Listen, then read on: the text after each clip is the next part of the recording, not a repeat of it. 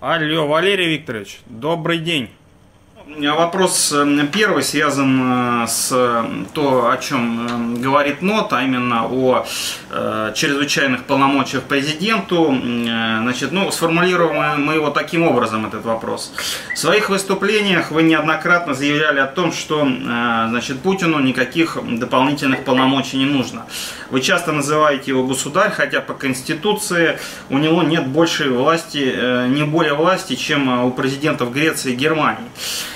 Что может сделать Путин без дополнительных полномочий, чтобы Россия обрела суверенитет?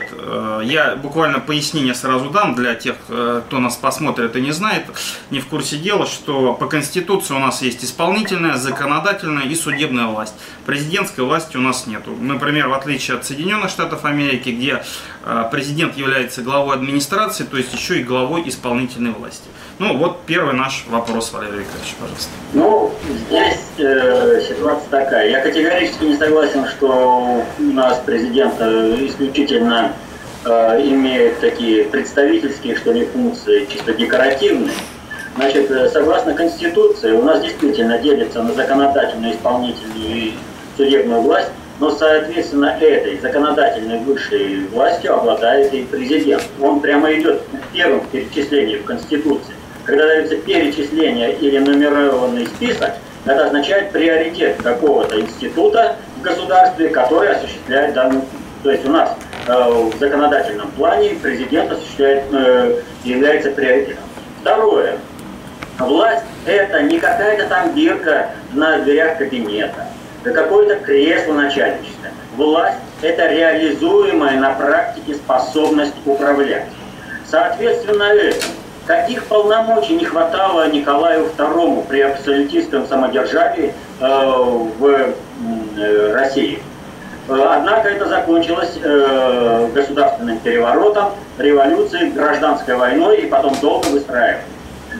У нас при Сталине его должность никоим образом не была регламентирована в законах. Коммунистическая партия, она не была ведущей и направляющей. Таковой она стала только в 1977 году, когда вот эти партийные чинуши поняли, что все, инерция позитива, которую заложил Сталин в коммунистическую партию, в развитие Советского Союза, заканчивается, и свое право на приоритетное управление нужно каким-то образом задокументировать. И тогда была внесена 6-я статья Конституции. Но это был уже крах. До этого же приоритет коммунистической партии и лично генерального секретаря был обусловлен теми делами, тем качеством управления, которое он осуществлял по своей сути по управлению государством. И в то же время, вот обратите внимание, всей полнотой властью обладал генеральный секретарь ЦК КПСС Горбачев, но он отдает приказ, и отдает приказ Ельцин, но выполняли приказ Ельцина. То есть никакая формальная закорючка не обеспечивает абсолютной полноты власти какому-либо человеку. Но эта формальная закорючка позволяет вывести человека из управления и заменить его на функцию. То есть Путин в этом отношении сразу становится ненужным. Тогда можно устранять Путина и ставить какого-нибудь марионетку, который будет выполнять роль, который будет выполнять волю кланов и управлять. Потому что весь репрессивный аппарат у него. Согласно этому репрессивному аппарату можно подавить кого угодно. Нужно тогда не преодолевать конфликт в управлении, не разрешать проблемы в управлении, а подавлять путем отсечения. Но вот есть человеческий организм, да? И в этом человеческом организме хирургическое вмешательство всегда является последней крайней мерой. То же самое является и в государстве. Почему считается, что именно хирургическое вмешательство государства, оно будет носить эффективный характер? Оно что, ликвидирует проблему? Вот мы на 6-м приоритете победили фашистскую Германию. Это что, помешало возрождению фашистских идей, националистических идей? Причем каких националистических идей? Нам нужен гоштфюрер в лице Гитлера, а не какой-то там русский. Вот какие фашисты у нас возродились. То есть нельзя силой оружия, силой шестого приоритета подавления победить идеи. Идеи побеждаются более сильными идеями.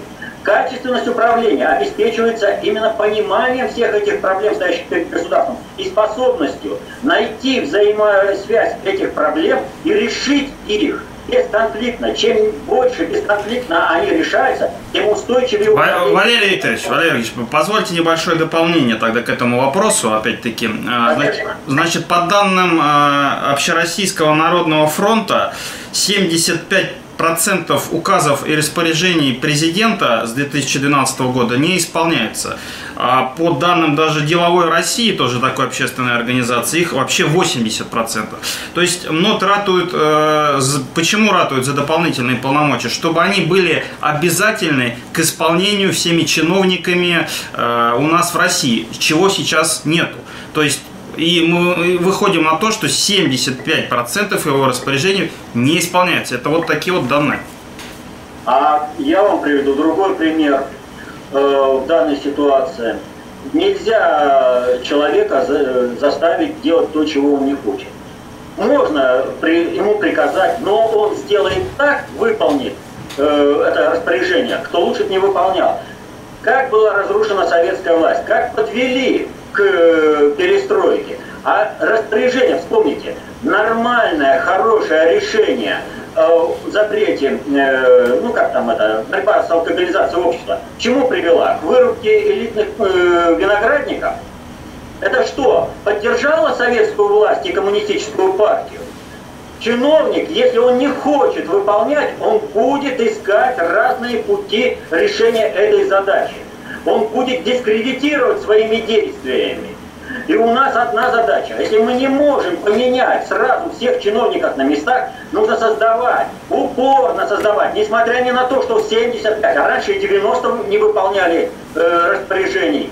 90% не выполняли распоряжений. Но надо создавать другие условия. Чистки государственного аппарата, которые сейчас начались, нормальные чистки по уголовным делам, это не 37-й год, они приведут к тому, что будут исполняться распоряжения президента, потому что будут понимать свою ответственность перед обществом и невозможность паразитирования на этом обществе, совершая вот эти коррупционные преступления. Вот этим путем надо двигаться, а не давать какие-то полномочия, наводить порядок полностью в стране.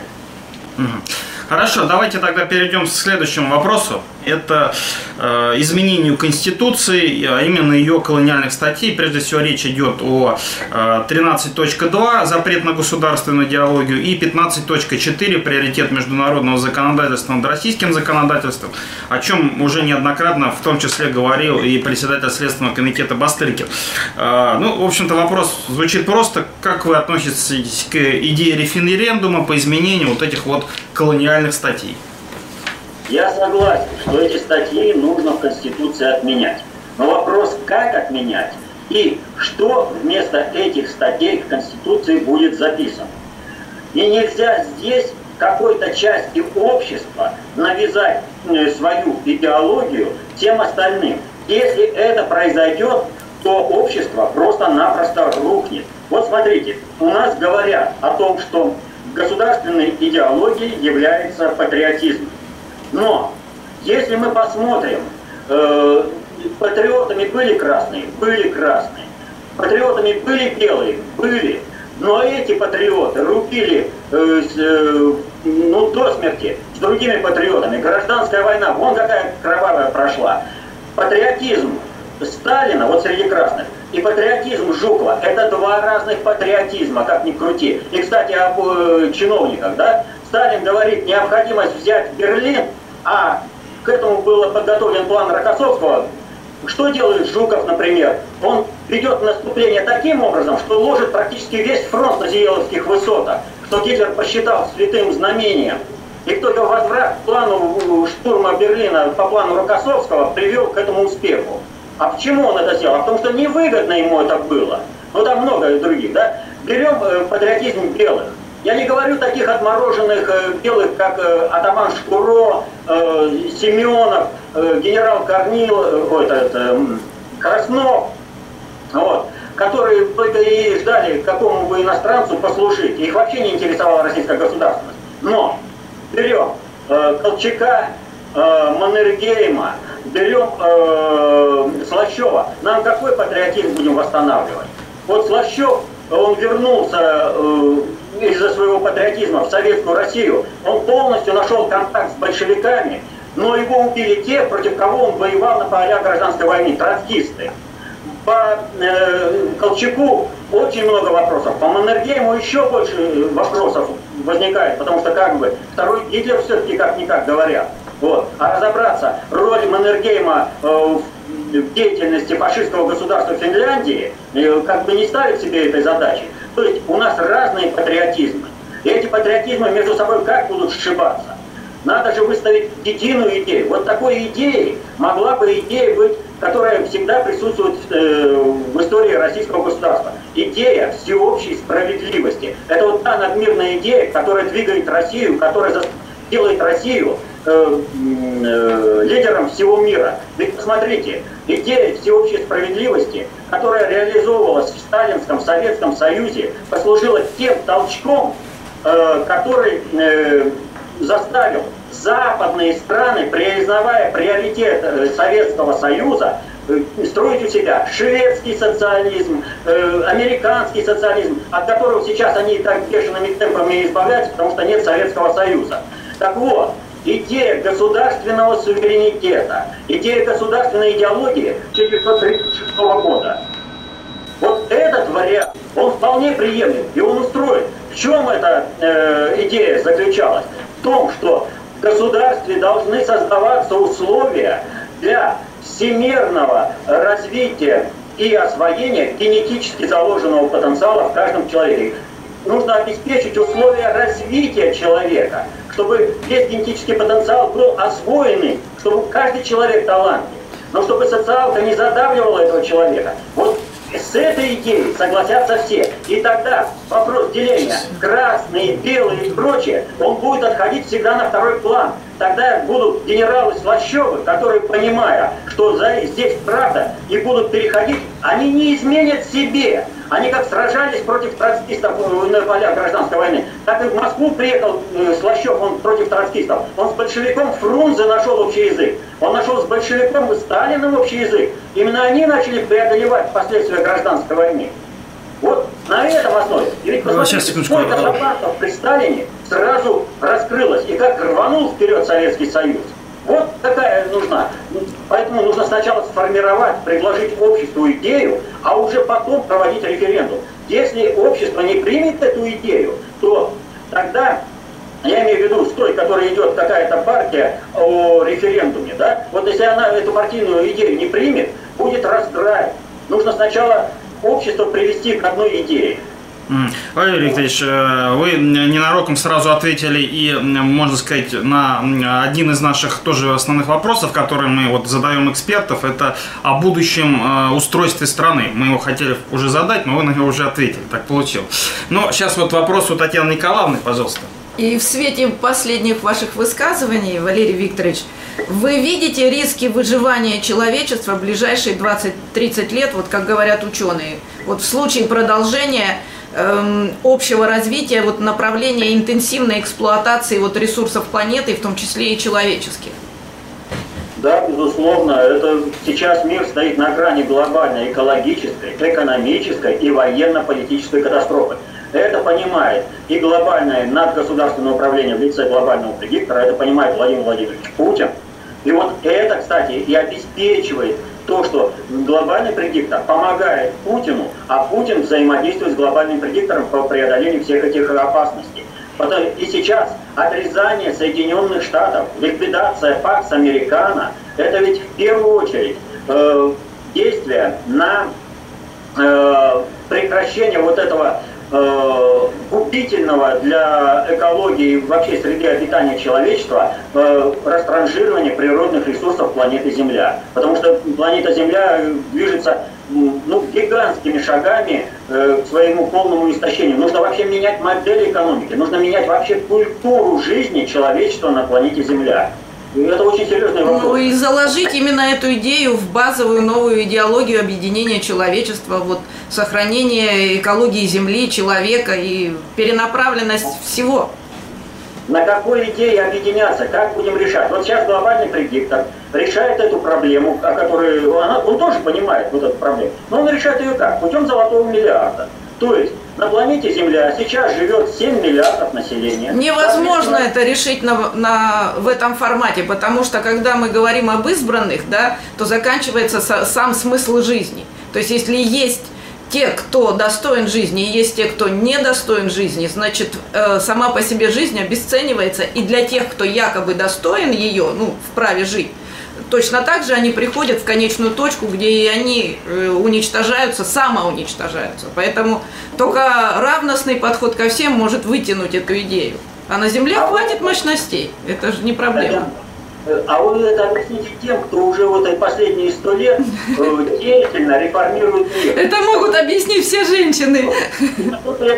Даже не считают нужным считаться. Потому что они как считают? Смотрите, в Африке гонят первобытно-общинный строй людей.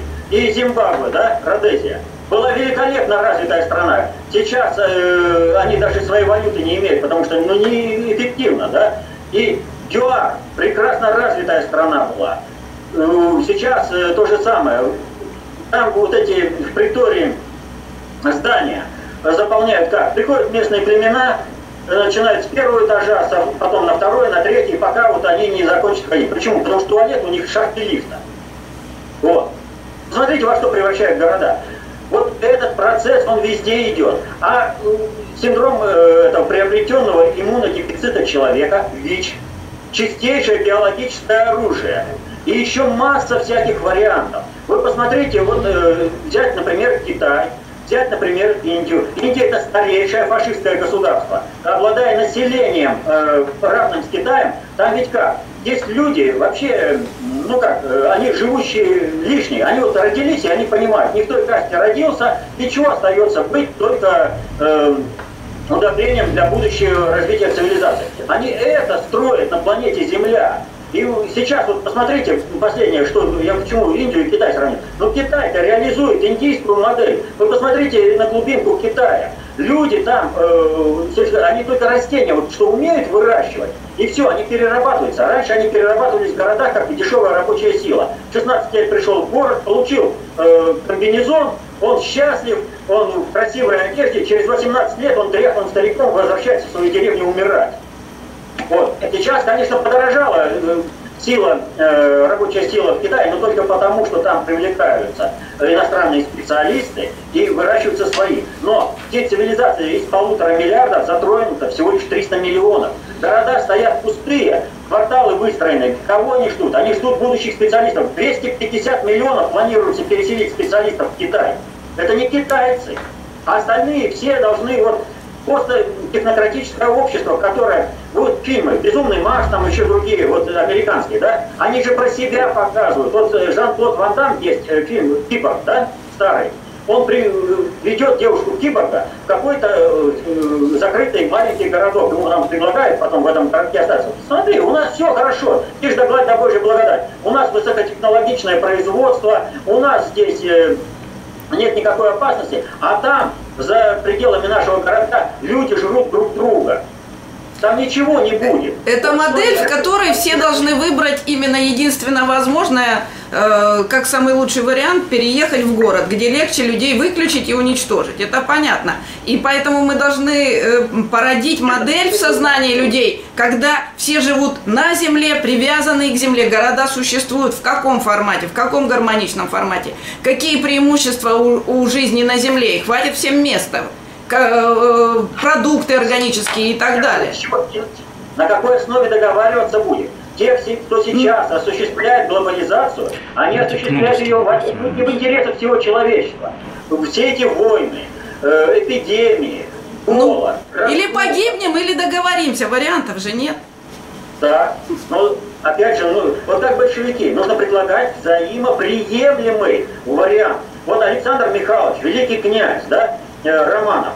он и пострадал, и был арестован, и ему просто чудом удалось выскочить из Советской России, чтобы его троцкисты не убили, которые, кстати, обеспечили отток из России таких специалистов, как Зворыкин, Сикорский и прочее. Там просто давили, чтобы они уезжали, и обеспечили потом техническое развитие Соединенных Штатов. Так вот, он уехал, но у него был нормальный взгляд на управленческие процессы, у него было нормальное отношение к России, и он, когда Красная Армия громила поляков под Киевом, он пишет восторженный: «Я там всей душой за большевиков, несмотря на то, что...» Вот он тогда еще большевиков писал, что большевики убили моего брата, да, убили его семью. А потом, когда он был в эмиграции в Соединенных Штатах, ведь он выступал там, и к нему подходили: «И вы из меня теперь большевика сделали. Спасибо вам за это». Русскую эмиграцию говорит. Понимаете, на чем объединяться? Нужен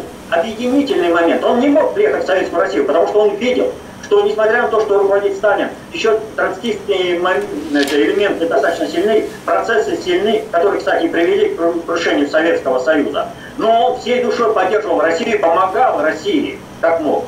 И вот это объединительная идея. Валерий Викторович, а у вас вот вы сейчас сказали о справедливости, той объединительной силы. А вот какую форму, потому что мы сейчас, вот одна из наших рубрик постоянных, это «Будущее России», где мы говорим о будущем, прежде всего, государственном строительстве России. Вот Владимир Владимирович Путин, да, говорил о земствах, например, в этой связи. Вот как вы видите будущее государственного строительства? На какой основе? Ведь понятное дело, что сегодняшняя модель того же парламентаризма, это все англосаксонская модель, это чуждая модель для нашего цивилизации, и не по тому пути пошла Россия, это понятно. Ее надо будет менять. Вот на ваш взгляд, какая это будет модель? Есть у вас какие-то об этом представления? Формат народовластия, он вообще возможен? Вот при Сталине как раз и шли в этом направлении. Вот, смотрите, есть книга Шолохова «Поднятая целина». И дед Щукарь там присутствует. Вот он, казалось бы, полностью, это, ну, болтун какой-то, такой несерьезный человек, но он где присутствует? На открытом партийном собрании. Партия осуществляет управление государством, неформализованное, но партия считается со всем народом. То есть они пришли с совещательным голосом, каждый высказывает свое. То есть форма открытого народовластия, но для того, чтобы народ мог управлять государством, нужно вернуться к тому, что начал делать Сталин. Но теперь делать только на другой основе. Народу нужно давать знания об управлении социальными системами. То, что было предложено концепция общественной безопасности и утверждено на парламентских слушаниях 28 ноября 1995 года. Ничего же не сделано. Это делается на основе общественной инициативы. Государственные институты блокируют такую работу. Ну, в смысле, как блокируют? Колониальные государственные институты. Безусловно. А они будут любыми колониальными, эти институты, по одной простой причине. Что пока чиновник не заинтересован в представлении народных интересов, а заинтересован, чтобы попасть во власть, чтобы нацарствоваться в сласть и там наворовать сласть, вот, он и будет заинтересован в этом. Поэтому, естественно, надо менять нравственность людей, надо менять вообще понятия, основные понятия, на которых строится государство. Можем не успеть, мало времени. А почему нет? Власть – это реализуемая на практике способность управлять. Управление – процесс информационный. Распространение информации – это есть суть управления. И люди уже на основе этой информации принимают решения и участвуют в этом. Понимаете? И многие процессы… Вот, у нас постоянно говорят, Россия уникальная цивилизация, где несовершенство законов компенсируется необязательностью их исполнения. Любой, вот и опять возвращаемся к первому пункту, любой закон, который будет расценен населением как несправедливый, как не отвечающий интересам народа, он будет саботироваться народом в практике повседневной своей деятельности. И если будет принят иной закон, который отвечает интересам народа, народ будет выискивать в практике своей повседневной деятельности механизмы воздействия на государственную власть в реализации этого закона. Но мы же видим это на примере Общенародного фронта, который создал Путин. Посмотрите, это один из механизмов, как правильные законы заставляют исполнять, а неправильные законы возвращаются в Государственную Думу для переработки. Ну, а на наш взгляд, все-таки Общероссийский народный фронт — это такой довольно формальный орган, связан с тем, что необходимо объединить было каких-то разномастных групп, чтобы они не разбежались от Путина и не пошли в стан врага. И уже, естественно, им надо было придать какие-то там организационные функции, дать какие-то хоть минимальные полномочия, но идеологии они никакой не несут, ничего они не предлагают, и ну, формально вот что-то следят за исполнением указов. И на этом их роль заканчивается, к сожалению. Я абсолютно все, что вы сказали, за исключением одного. Не в стан врага. Вот если ты прекращаешь управлять каким-то процессом, этот процесс пойдет самостоятельным путем и может выразиться в кризисе, а то и в крушении собственного управления. Поэтому, если есть какие-то процессы в обществе, их нужно собирать и формализовывать.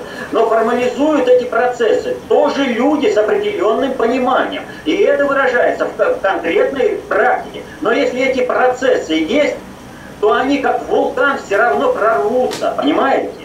И вот формализация Общенародного фронта, это дает возможность не разрушить все и не сжечь лавой, да? А использовать ту же самую энергию, вот как на Камчатке, да? Геотермальные источники, которые, пожалуйста, стройте геотермальную электростанцию, которая будет внутренним теплом давать электричество. Вот о чем идет речь. Нужно все процессы вписывать. Я почему и про Общенародный фронт и сказал, что это один из элементов, показательных элементов, как вот эти процессы группируют и вписывают в общегосударственные цели, чтобы не разрушало государство, а наоборот его укрепляло. А в то, что там все формализовано и что очень много лекарств. Сейчас, Валерий Викторович, тогда давайте мы еще вернемся к третьему нодовскому вопросу, одному из наших тоже.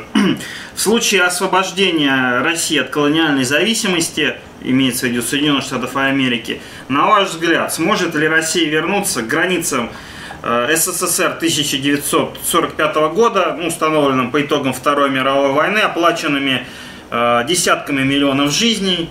И, соответственно, ну, сможет ли и что для этого нужно? Но здесь я немножко бы поставил по-другому. Не сможет ли, а нужно ли?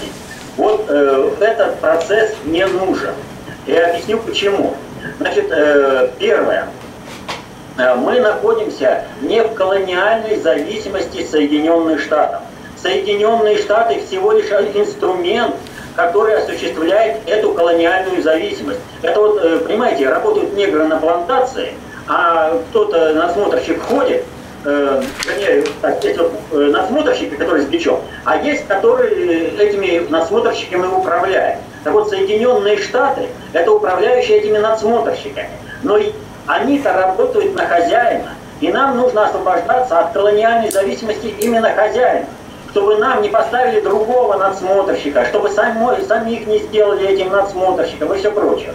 И в этом отношении Россия обречена быть лидером мирового процесса. Либо Россия будет этим лидером, либо Россия не будет ни в каком виде. А если Россия будет вот этим лидером для всего мира, то вопрос о возврате к границам 1945 года не стоит в принципе по одной простой причине. Если вы посмотрите, что каждый раз, когда Россия переживала какую-то смуту, какую-то болезнь, напасть, она сначала сжималась, а потом разжималась. И так она заняла седьмую часть планеты Земля, да?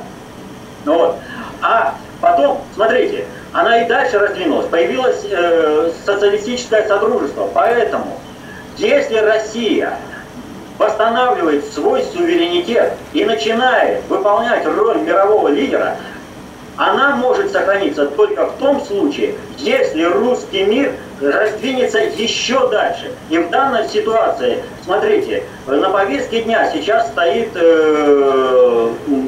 проливы Дарданелл и Босфор. Они естественным образом, вот, это вот то, что не входило, так скажем, ни в Царскую империю, ни в Советский Союз. Они естественным образом, чтобы не было войны, люди сами будут ориентированы в том, чтобы войти в русский мир, и чтобы сохранить свою культуру и свое население. И еще много разных вариантов. Вы посмотрите, какой авторитет у Путина. Потому что, вот конкретный пример, да, Венгрия. Венгерский нацизм и русофобия там просто до сих пор зашкаливают. Орбан пришел именно на антирусских настроениях, но став практикующим политиком, он увидел простую вещь, что сохранить Венгрию как государство, сохранить венгров как нацию, сохранить культуру, он может только, если он примет правила глобализации по-русски. И он теперь один из последовательных партнеров России. Вот так вот будет меняться мир, будет дальше раздвигаться. Если Россия дальше раздвигаться не будет, ее не будет в принципе. Позвольте, Валерий Георгиевич, буквально прокомментировать. Вот вы сделали аналогию, привели некую по поводу там раба и, соответственно, надзирателя. Но вот смотрите, мы тоже своего рода, вот, напрашивается аналогия. Вот когда на нас в Великую Отечественную войну ехали, значит, фашистские танки, да, на наших там дедов, отцов, ведь наши люди, которые сидели в окопах и видели врага, они же в тот момент не задумывались, на чьи деньги построен этот танк. Понятное дело, что промышленность Германии, мы знаем, поднималась в том числе на американские деньги, на конкретных там кланов Буша и так далее. Да? Они же об этом не думали. Они видели конкретного врага, конкретный танк со свастикой, в котором сидит германский, немецкий солдат. И это был для них враг. Его надо было, этого врага, победить и освободить свою землю. Вот сейчас же такая же ситуация. Именно через Государственный департамент США, через его механизмы, через управление СМИ, управление международными организациями, и происходит управление, соответственно, нашей страной. То есть для нас это более чем очевидный вот конкретный враг. А кто уже за ним стоит, это уже, ну, на наш взгляд, вопрос вот все-таки второго порядка. Надо сначала страну освободить от конкретного врага, захватчика. Понимаю, значит, объясню простую вещь. Вот вы привели Великую Отечественную войну, да. Но ей надо понимать простую вещь, что когда начинает применяться оружие, когда начинаешь воевать на шестом приоритете, это означает, что в предыдущее время ты не был, как минимум, не был эффективным, а то и проиграл войну на более высоких приоритетах и вынужден теперь воевать на шестом приоритете. Что вы говорите про Госдепартамент Соединенных Штатов, это абсолютно правильно. Вот эта война, война информационная, она ведется столько, сколько существует человечество. Пока есть интересы, и интересы кланов группировок, захватить ресурсы других кланов группировок и этими ресурсами распоряжаться. Вот пока это существует, с этим надо будет воевать. Вот. И в этом отношении никто не говорит, что мы должны вот, согласиться там с какой-то... с каким-то диктатом Соединенных Штатов. Нет, у нас с Соединенными Штатами уже даже сейчас война на шестом приоритете ведется. Она прокси-война, она в Сирии. Не надо забывать, что даже по признанию Трампа, а он вынужден это оглашать, потому что шило в мешке не утаишь. ИГИЛ – это здание американской государственности. Что в ИГИЛ воюют американские спецназовцы. Они не советники, они командиры подразделений, они специалисты направлений, они командуют. И спецназ Соединенных Штатов, который там находится, он не столько воюет против ИГИЛ, сколько является помощником. Нам не надо разрастаться, чтобы эта война разрасталась. И нам, безусловно, необходимо выходить. Вот тогда, вот раб, да, ему что? Вот он понимает, что надсмотрщик это служит хозяину. Но для того, чтобы стать свободным, ему сначала с этим надсмотрщиком надо разобраться. Обязательно разобраться. Иначе, ну, убежал, и его начинают с собаками искать, и порвут. Вот это восстание. А какая действующая сила? Какая армия у хозяина? Естественно, вот эти надсмотрщики. С ними, безусловно, придется разбираться. Но нужно понимать, кто за ними стоит. Вот вы правильно сказали. И Буши стояли за Гитлера. Так вот, чтобы не было такого, чтобы за этими Бушами и Трампами стоял еще кто-то, нужно сразу начинать работать с ними. Иначе будет снова Гитлер где-то, и будет война уже не прокси. Ну, так... прокси-то война нам их еще попробуй вычисли. Они же там такие запрятанные, да, тут просто так. Не надо никого спецслужбами там картотеку вести. Будем на личном уровне убеждать. Что процессами. Нужно создавать процессы, и все, кому нужно, сами проявятся. Вот. Если вы будете этими процессами, войдете в управление процессами, то вам совершенно не важно, какой там Смит, там Джонс и прочее сидит.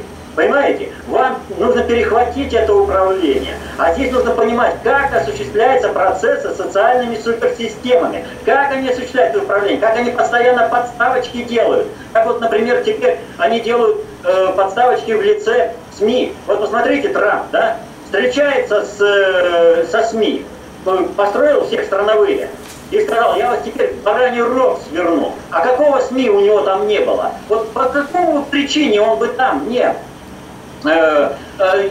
они там не присутствовали, но Нью-Йорк Таймс-то там не было. Ну, мне кажется, что это СМИ могут бараний рог скрутить, в том числе и Трампа, и кого угодно. Практика показала. Вот посмотрите, сейчас на выборах речи не шло о том, что Трамп не победит. Трамп победил. Почему? Потому что вся информационная работа... Вот почему победил Путин? Да потому что люди сорганизовались и в интернете образовались сообщества, которые распространяли иные информационные модули, которые разрушали модули официальных СМИ или оппозиции. Понимаете? Мы говорим о интернет-революциях, которые там арабская весна и все прочее. По закону времени сейчас новые средства информации и коммуникации – это не мейнстримовские газеты, это средства непосредственной коммуникации. Именно этот сегмент не захватил, точнее, а передали Трампу глобальные элиты, которые стоят за ним, глобальное управление. И именно это предопределило то, что Трамп победит и победил. Вопрос был, как смогут украсть эти голоса. Но и здесь сработали так, чтобы не смог украсть. А о том, что Трамп победил в интернете, Обама сказал, сам вынужден был признать. И сказал, мы проиграли интернет. Люди там, они не в газетах. Они там получают информацию и там мотивируются на определенные действия. Ну именно интернет можно отключить. Все равно количественная составляющая определяет и количество у людей. А Трамп победил на идее против глобализма, которая, собственно говоря, и является выживающей как инстинкт. Он взял у нашего Путина эту модель и пошел. Не совсем так. Ну потому что это чаяние людей, и ты просто берешь этот тренд и на нем едешь. И все. Тренд могли спокойно разбить. Вопрос, опять же, распространения информации и является этим управлением. Вот если в обычной войне побеждает тот, кто лучше, у кого лучше винтовка и кто лучше владеет, то в информационной войне побеждает тот, у кого мощнее информация и кто этой информацией лучше владеет. У тебя может быть великолепная информация. Вы наверняка сталкивались с преподавателями, которые, великолепные специалисты в своем деле, но донести студенту свою информацию они на лекции качественно не могут. Хотя консультацию дать по любому вопросу, подготовить диссертанта, они могут великолепно. Так вот и здесь та же самая ситуация. Нужно эту идею донести, нужно сгруппировать, нужно направить. Это очень серьезные управленческие усилия. Это нельзя вот какую-то идею бросил в массы и ты пошел. Нет. Это очень серьезная работа. И то, что вот сейчас проводит Трамп вот, по отношению к средствам массовой информации, он просто им показывает, как говорится, куй железо, пока оно горячо. Он просто им показывает, вы видите, что вы проиграли? Как бы вы ни лгали, у вас ничего не получилось. У вас есть возможность. Он обращается к страновой элите США. У вас есть возможность сохраниться, но если вы будете работать с нами. Валерий Викторович, позвольте, да, все-таки давайте отойдем немножко от Трампа. Про него столько всего сказано. Вот буквально наши коллеги из Питера, не из питерского отделения НОДА, тоже вот прислали вопрос к вам. Хотелось бы его задать. Значит... вот что вы порекомендуете для привлечения внимания широких масс наших соотечественников к темам борьбы за суверенитет, потому что эта тема самая замалчиваемая с 91 года, отсутствие в нашей стране суверенитета и вот этих проблем, которых есть. И одна из наших задач, мы видим, это прорыв информационной блокады. Вот как вы можете что-то посоветовать нам, нашим коллегам по борьбе вот в этом смысле? Прежде всего, самообразование. Если не будет самообразования, то никакая идея, вот к чему мы возвращались, да, ну, не сможет человек применить оружие, которым он не может владеть. Вот смотрите, Сталин. Ему дали заштатную должность генерального секретаря РКПБ, да? Вообще просто сбросили и все. И даже поначалу это был вообще секретарь, это уже потом генеральный. Да, это секретарь. У него чисто там вот приезжает какой-нибудь секретарь губернии, он приезжает к Ленину, потому что там вся власть, там решение государственных вопросов, и он разговаривает с Лениным. И он на секунду забегает к Сталину отчитаться о деятельности партийной организации губернии, на чуть-чуть, отдать там какие-то документы. И естественно, по-любому, я там забежал, чего-то слово за слово, какой-то разговор, да у меня проблема. И вот получается ситуация. Ленин, правительство дают советы, Сталин дает советы. Одна и та же проблема стоит. Но Сталин дает жизненные советы по преодолению. И в результате, а что я буду тратить на время советоваться там в правительстве, я сразу пойду к Сталину и решу все эти вопросы комплексно. Так вот, для того, чтобы давать какие-то советы, для того, чтобы кого-то переубедить, нужно самому понимать, как происходит то или иное явление, протекает тот или иной процесс. Если ты будешь протекать, если ты будешь знать, как протекают эти процессы, ты всегда на месте сориентируешься и дашь ценный совет. Никто не сможет быть надсмотрщиком. Жизнь многообразна. Ситуации, в которых так или иначе человеку приходится вести диалог и выстраивать, направлять куда-то, чего-то разубеждать, они многообразны и не повторяются. И поэтому каждый человек должен быть деятельным, способным к этой деятельности, понимаете? Если он понимает, то он сделает. Если не понимает, никакой рецепт. Делай так, делай так, делай так. Мы получим очередную Псаки. Псаки или там Кирби. Вот такие вот дома пишут. Они знают все инструкции, они могут ответить на любой вопрос, но они приходят, начинают общаться с корреспондентами. Все. И поплыли. Вот этого не должно быть. Нужно понимать, о чем говоришь. Дмитрий Николаевич, есть у вас вопрос? Валерий Викторович, ну тогда уже завершаем, да, потихонечку. Вы знаете, вот когда у нас часто нам задают вопрос, кто является нодовцем, ну в широком смысле этого плана, те, кто, значит, вообще, как нод, как широкое движение, как народное движение, как явление, если хотите, историческое, то мы всегда даем две вещи, говорим об этом. Это первый момент, это человек признает факт внешнего управления страной, и он, соответственно, готов бороться за восстановление суверенитета. Вот с этой связи, Валерий Викторович, скажите, пожалуйста, вы, получается, что вы, в общем-то, нодовец? Или не нодовец? Кто вы? Значит, здесь есть небольшая заковырка.